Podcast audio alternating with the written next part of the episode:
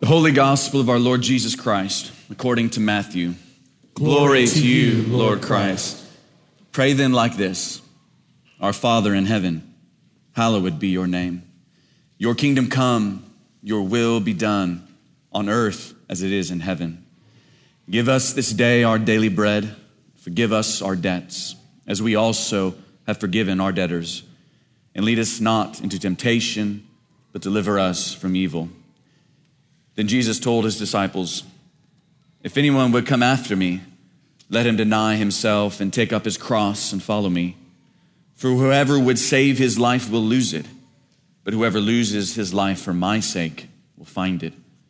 For what will it profit a man if he gains the whole world, yet forfeits his soul?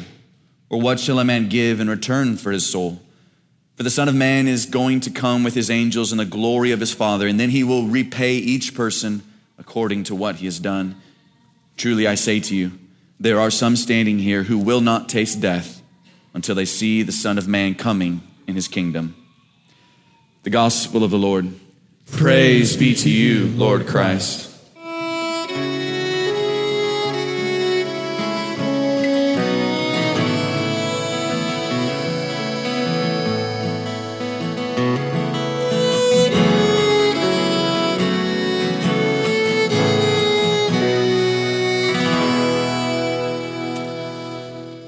Morning, everyone, and welcome. It's a delight to see you here on what is usually small attendance Sunday in the fall with everything that's going on. OU, Texas, ACL. It's a four day weekend for many kids. I heard 900,000 people would be flying through the Austin airport this weekend, and none of them are going to be here at church. So thank you for being here this morning. Let me pray for us. Father, your word is a lamp unto our feet and a light unto our path. We pray that we would hide it deeply in our hearts we might know you and love you and follow you all the days of our life. We pray in Jesus' name. Amen. This is the halfway point in a sermon series on the Lord's Prayer. There are six petitions in the Lord's Prayer.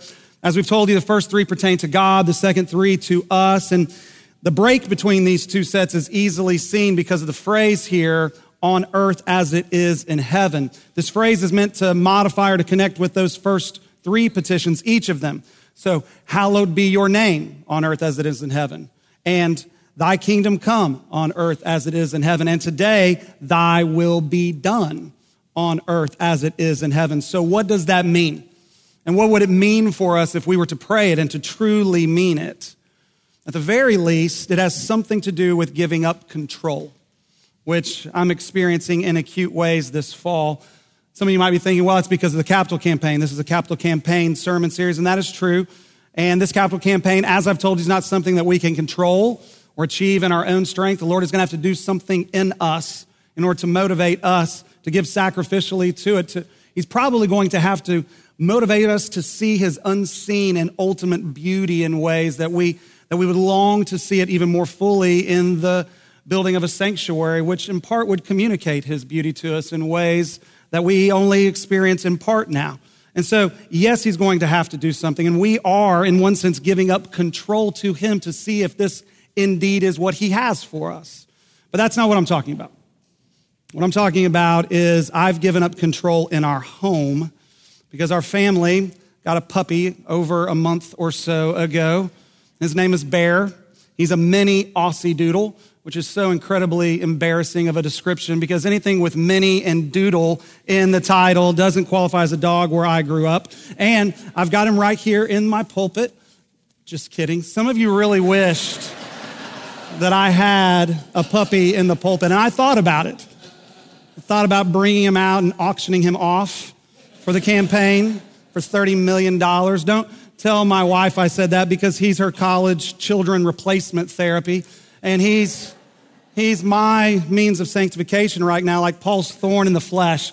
I'm considering renaming him Thorn and moving on from Bear because anytime I take him out, he thinks I'm the fun family guy, and I take him out to go to the bathroom, and he just looks at me. He's like, I'm not going to the bathroom, but we're going to play chase. And he runs away.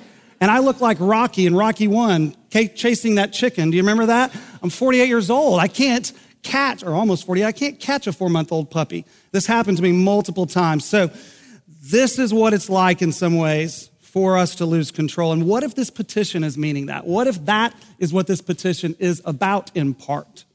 And so, two points this morning the links in the prayer and the paradox of our faith. First of all, the links in the prayer. I've already mentioned one on earth as it is in heaven. This phrase both distinguishes between these two sets of petitions, but also connects them. And we're still talking about heaven this week. We're still talking about what it means for God's name and kingdom and will to be exerted in our lives. And next week we'll move on to earth and to us and our bread and debts and our temptations. But as I've emphasized, we have to remember the order. The order is of the utmost importance. We have to begin with heaven before we begin to think about or to worry about earth, especially in our prayers. Because if we begin, if we don't begin with praise, and then we dive immediately into our petitions, then probably what's going to be most hallowed in our hearts are our needs and our hurts and our losses and those of others around us. And, and to the part that we've come to today, our will very likely will be elevated to a similar level or a similar importance in our lives as God's will, and maybe even above it. And we'll begin to imagine that God's will is our will or that God's job is to bend his will to our will. So we have to begin with praise. We have to begin with heaven. If in talking to God, we, we always aim for earth, we'll never hit heaven. That's true in any aspect of our life. And if you only talk to God about yourself, uh, you'll never fully be talking to God. Praise puts all of our petitions, whatever they may be, in the right perspective before we even begin to pray them. So, if in your life right now, if things are going sideways, if your life is a complete wreck, even, especially you, especially now, begin with praise. And by the time you get around praying for those very real needs that you have, those petitions will be different because you will be different. Your hearts will be different, they'll be softened. Which leads us to another link, and that is the link between God's kingdom and God's will. Uh, they're clearly connected, logically connected, because a king always has a will. And if we're going to embrace this king's will in our hearts, our hearts have to be changed. They have to be softened. Because let's be perfectly honest with ourselves this morning. And that is this part of the prayer. This of all the six petitions, this is the worst one for us. This is our worst nightmare because we're modern Western people and we don't have kings. In fact, we don't even want our leaders to have a will of their own unless that will conforms to ours. Slogans like the will of the people, it's so deeply imbued in our social conscience. And that's what it is for us to be Western democratic people. But then there's the modern part of us.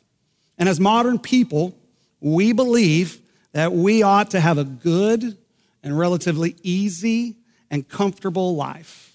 In fact, we believe that somehow we deserve it. That's our base expectation, our baseline expectation for this life, not difficulty and loss or pain or sadness. In fact, when we see people going through extreme struggles along those lines, we think, well, they're the exception that proves the rule that life is meant to go smoothly and easily and comfortably and most oftentimes be good or maybe even great. And we do so because here's the kicker. And that is, we believe that we think we're in control of our own lives and that we ought to be. And no people in the history of the world ever thought that before us. And in fact, most people around the world still to this day don't believe this. Jesus certainly didn't believe this. He never taught that. He taught that we need a king. He emphatically said, I came in order to be king and to wrestle and arrest control from the chaos and the brokenness and the evil of this world and our lives and our own hearts. And that's what it means to rule. By definition, a king rules. A king is in control, and his will is his control. Again, I think it's our worst nightmare. Time magazine published an article this week. Maybe you all saw it. Some people sent it to me. It's called The Man Who Thinks He Can Live Forever. Did you see this article? It's about this man named Byron, or Bryan rather, Johnson. He's a 46 year old centimillionaire, hundreds of millions of dollars to his name. And he spent the last three years in his life devoted to one single purpose, and that is not dying. He's developed what he calls a life extension system called Blueprint, which he submits every single decision about his life to a team of doctors various technologies and computer algorithms in order to sharply reduce his biological age. And he has to some degree. He says he has the bones of a 30 year old and the heart of a 37 year old, but he takes 111 pills per day. And he wears this baseball cap around all the time that shoots red light into his scalp. And he collects his own stool samples, which sounds really awesome. And this is what the article says. He considers, and I quote, any act that accelerates aging, like eating a cookie, to be an act of violence, which makes us the most violent church in the world because the amount of donuts that we go through week in, week out. But it is a fascinating article.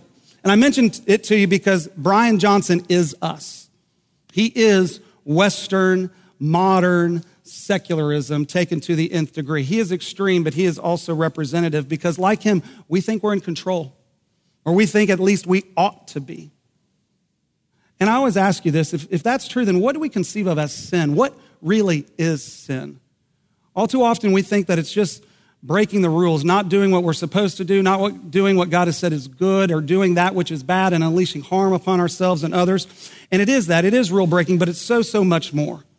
It's a spiritual power, an alien spiritual power that we unleashed upon our world and upon us. And it drives us, it dwells within us, and drives us to grasp for and to demand control. Reread Genesis 3 through that framework and wonder what it is that, that Adam and Eve, there with the serpent, see and delight in that fruit. When the scriptures say it's delight to their eyes. What they saw, what that what that longing was, was for the power that belongs to God, because that's what sin wants. It wants the power of God to control, to rule. And if that is sin, then what is anxiety? Because Jesus goes on to talk at length about anxiety. I talked about it at length last week in my sermon because Jesus goes on right after the Lord's Prayer and begins to speak about anxiety. He says, Do not be anxious about your life, about what you, about money, first of all, then what you will eat, what you will drink, what you will wear or any of the pleasure that's derived from those. So, what is it? Tim Keller, his definition is anxiety is the desire to control that which we can't, but believe that we should. And that's when we feel anxiety, in between that gap there. That's why I printed Psalm 112 for you. I actually didn't print it for you. I thought that I printed it for you. That's why I read it at the beginning of the service, and none of y'all responded.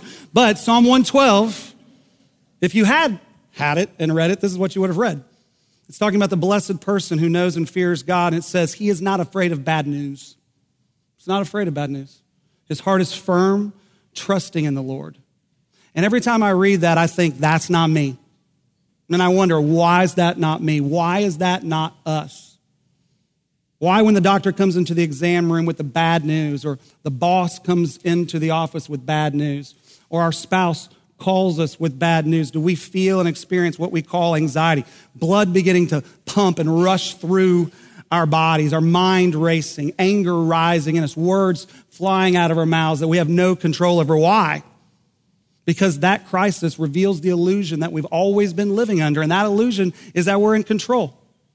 And we feel anxiety because for the first time for a while we feel out of control, but that's our reality and it always has been. We've always been vulnerable in this world. We've never been the ones keeping our eyes going, our lives going. It's always been an illusion, it's always been a lie. And it makes us anxious because we disdain and disbelieve the undeniable fact that we are totally dependent upon the supporting power of God for our lives, and we always will be. It's why thy will be done is our worst nightmare, but also our greatest need. And some of you are not Christians, uh, you're here today with a spouse who is a Christian or a friend who's a Christian, or maybe you're just curious, maybe you're watching online, you're just curious about the faith, and this sounds so very, very foreign to you. And, and you at times have said, I would like to believe. I wish that I could, but I just have too many doubts about the scriptures and even about what it says about Jesus. And I agree with you. I both agree with you and disagree with you because you do have many doubts about the scriptures and about Jesus, but you also have far too few doubts about yourself. Because there's really only two doctrines upon which we can base our lives, and that is either God is competent and deserves to, to lead and to rule our lives, or we are.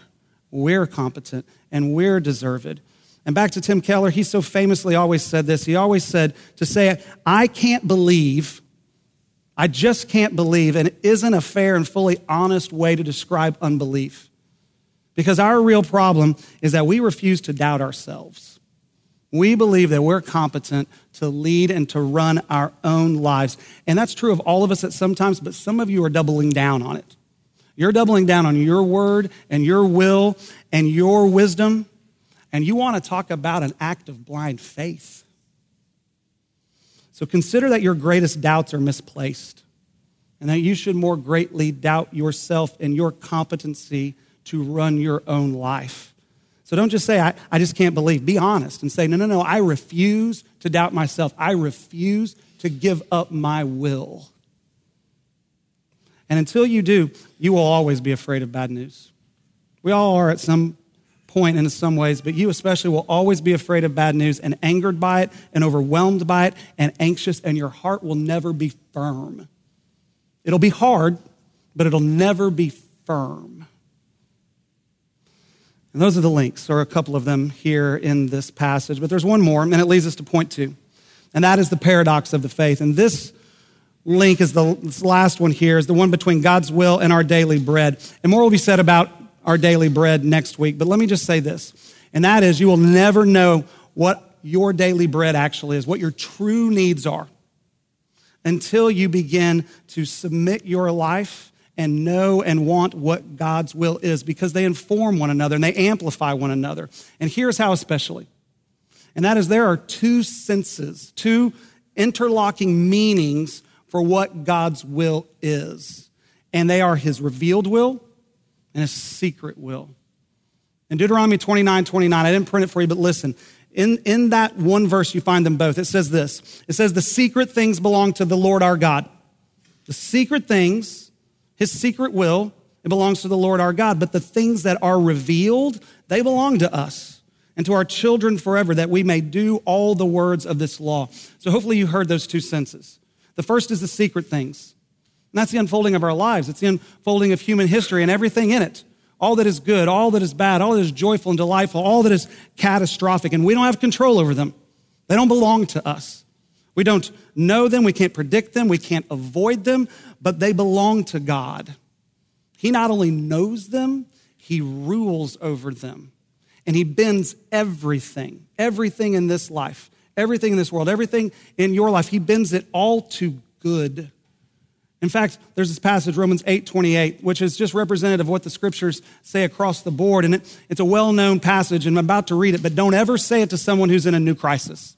Never do that to anyone but also always remind yourself of what it says before that crisis hits. And it's simply this that God causes all things, all things to work together for good for those who love God and are called according to his purpose. And story after story after story in the Old Testament and the New Testament alike all depict this truth so very powerfully. All of Genesis, in one sense, is summed up in that verse, including the story of Jacob, which I'll get to in a second.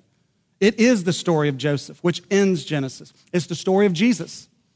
Because think about it, more so than any other time, God caused all things to work together for good in Jesus' life and particularly at his cross.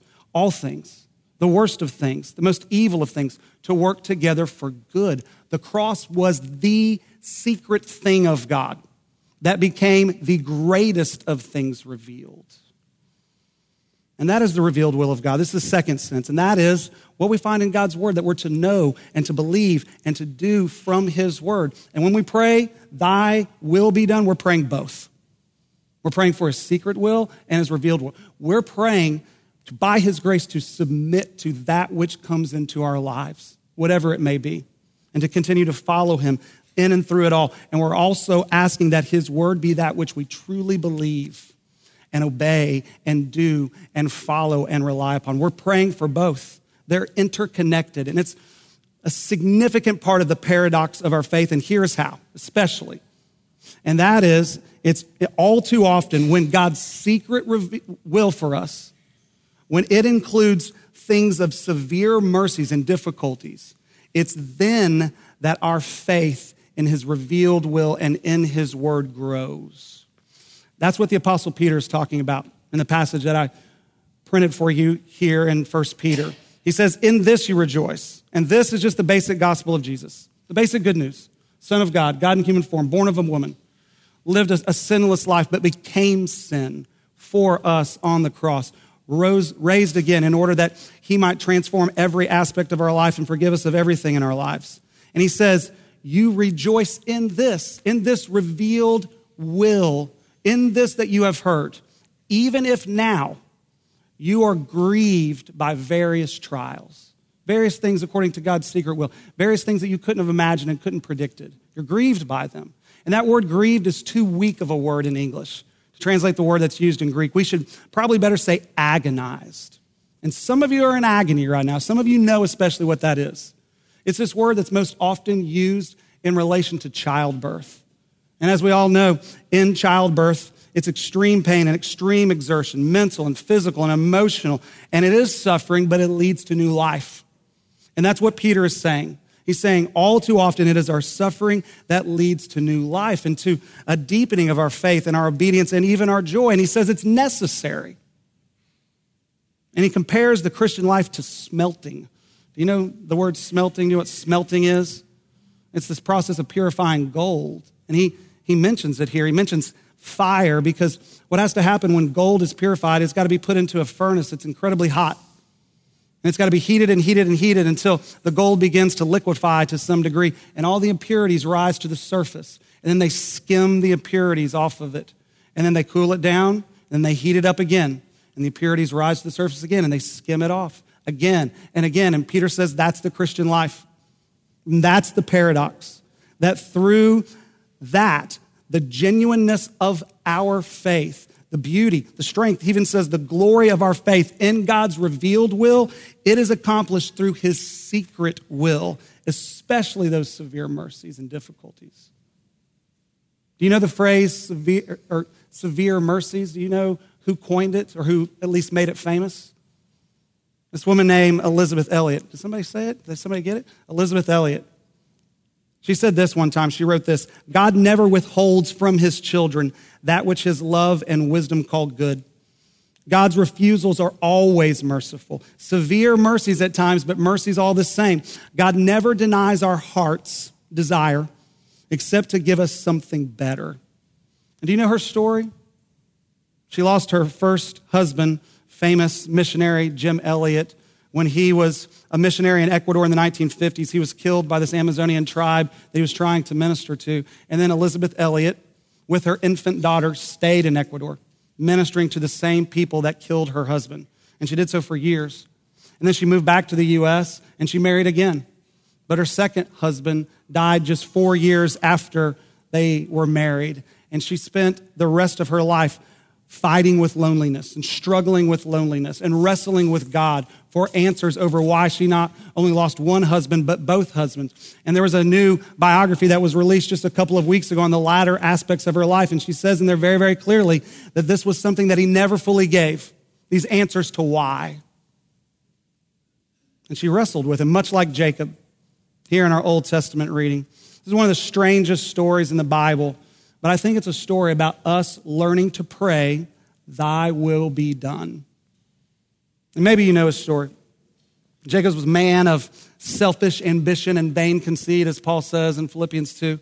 He was full of self pity, never happy with his life and the way that it was going, and always lying and always hiding and always cheating in order to try and get what he wanted, but never getting what he wanted. He didn't get his father's approval, he didn't get the wife that he wanted. He didn't get to live where he wanted. He didn't get the career that he wanted. And he was always fighting with his father, with his brother, with his uncle, and always miserable and always hard. Never firm, but always hard. Until this night here in Genesis 32, where out of the middle of the night, in the darkness, in the middle of the desert, this mysterious person all of a sudden appears and ambushes Jacob and assaults him. They begin to wrestle all night. And hours go by until at some point Jacob realizes the unimaginable, and that is that this mysterious assailant is God. And then he must have thought, now's my chance. Finally, Finally, I can get what I want. Finally, I can pin God down and force God to do what I've always wanted him to do. And he had to think that because that's what we think. That's the way that we all too often think about not only our relationship with God, but prayer, that we're going to pin God down and get him to do what we want.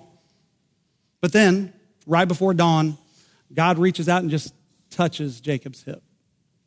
He doesn't hit it, he doesn't kick it, he doesn't twist it or bite it or claw it or land on it. He just touches it. And Jacob's hip is, is dislocated and he's permanently disabled just by a touch. And in that moment, Jacob realizes something quite terrifying, and that is God has been holding back. Not even a fraction of his power has been exerted here, but he also doesn't let go. And he asks God to bless him after he gets touched. And what does he mean? What is he, what is he asking for? What is he saying that he wants here when he says, Bless me? Well, for the first time in his life, he's not asking for something from God, but he's simply asking for God. Here he, he finally realizes what life is all about. And it's not getting things from God, but, but getting God himself. And this is what he's truly always wanted and what he's ultimately needed. And God changes his name. He changes it from Jacob to Israel, which means strives with God or wrestles with God and wins. In verse 28, God says, You've prevailed against me, that you've won. You've won the wrestling match. He didn't win the wrestling match. He didn't overcome God's will or strength or ways or demands. He lost. But that's the paradox. It's the paradox of being in a relationship with God and of our faith. And that is in losing, we actually win. It's what Jesus says in Matthew 16. He says, Deny yourself, lose your life, die to yourself, die to your will, and you will live. But indulge yourself Keep your word, keep your ways, exert your will, bend everyone and everything to your will, and you will die. And that is the paradox. It's completely contrary to our world's wisdom because the kingdom of God is our broken, fallen, sin darkened world turned upside down. And Jesus came to establish his kingdom by doing what? By hallowing his Father's name and by praying this very prayer, praying Thy will be done. Not my will be done, but thy will be done. You know, he prayed it. The Garden of Gethsemane, the night before he was executed. There he prayed, Your will be done. And then he went to his own death for our forgiveness and acceptance with God and for an entirely new world to be given birth and for a new power to dwell within us that we might live happily, joyfully, willingly under his rule and his protection and his guidance and his grace. He prayed this prayer for you that you might pray it now. And you have to pray it. You must pray it in order to truly live. And as I close, listen to the last words of C.S. Lewis's most famous book, Mere Christianity. I figure if this is the way he ends his book, it's probably the way that I should end my sermon. So here, this is what he says. He says, Give up yourself, and you will find your real self. Lose your life, and you will save it. Submit to death, death of your own ambitions and your favorite wishes every day, and the death of your whole body in the end. Submit with every fiber of your being, and you will find eternal life. Keep nothing back. Nothing that you have not given away will ever be really yours. Nothing in you that has not died will ever be raised from the dead. Look for yourself, and you will find in the long run only hatred, loneliness, despair, rage, ruin, and decay. But look for Christ, and you will find him. And with him, everything else will be thrown in. That's what he means when he says, Seek first the kingdom of God, and everything else will be added unto you. Hold nothing back, keep nothing back. Pray this prayer, and you will live. Amen. Let me pray for us. Heavenly Father, we do pray that somehow, by your grace, because of Jesus, we would indeed pray this prayer and we would truly mean it. And that you would show us in the praying of this prayer, we meet you, we find you, we gain you. And by faith, we are, we are given all things in and through your Son. For we pray in his name. Amen.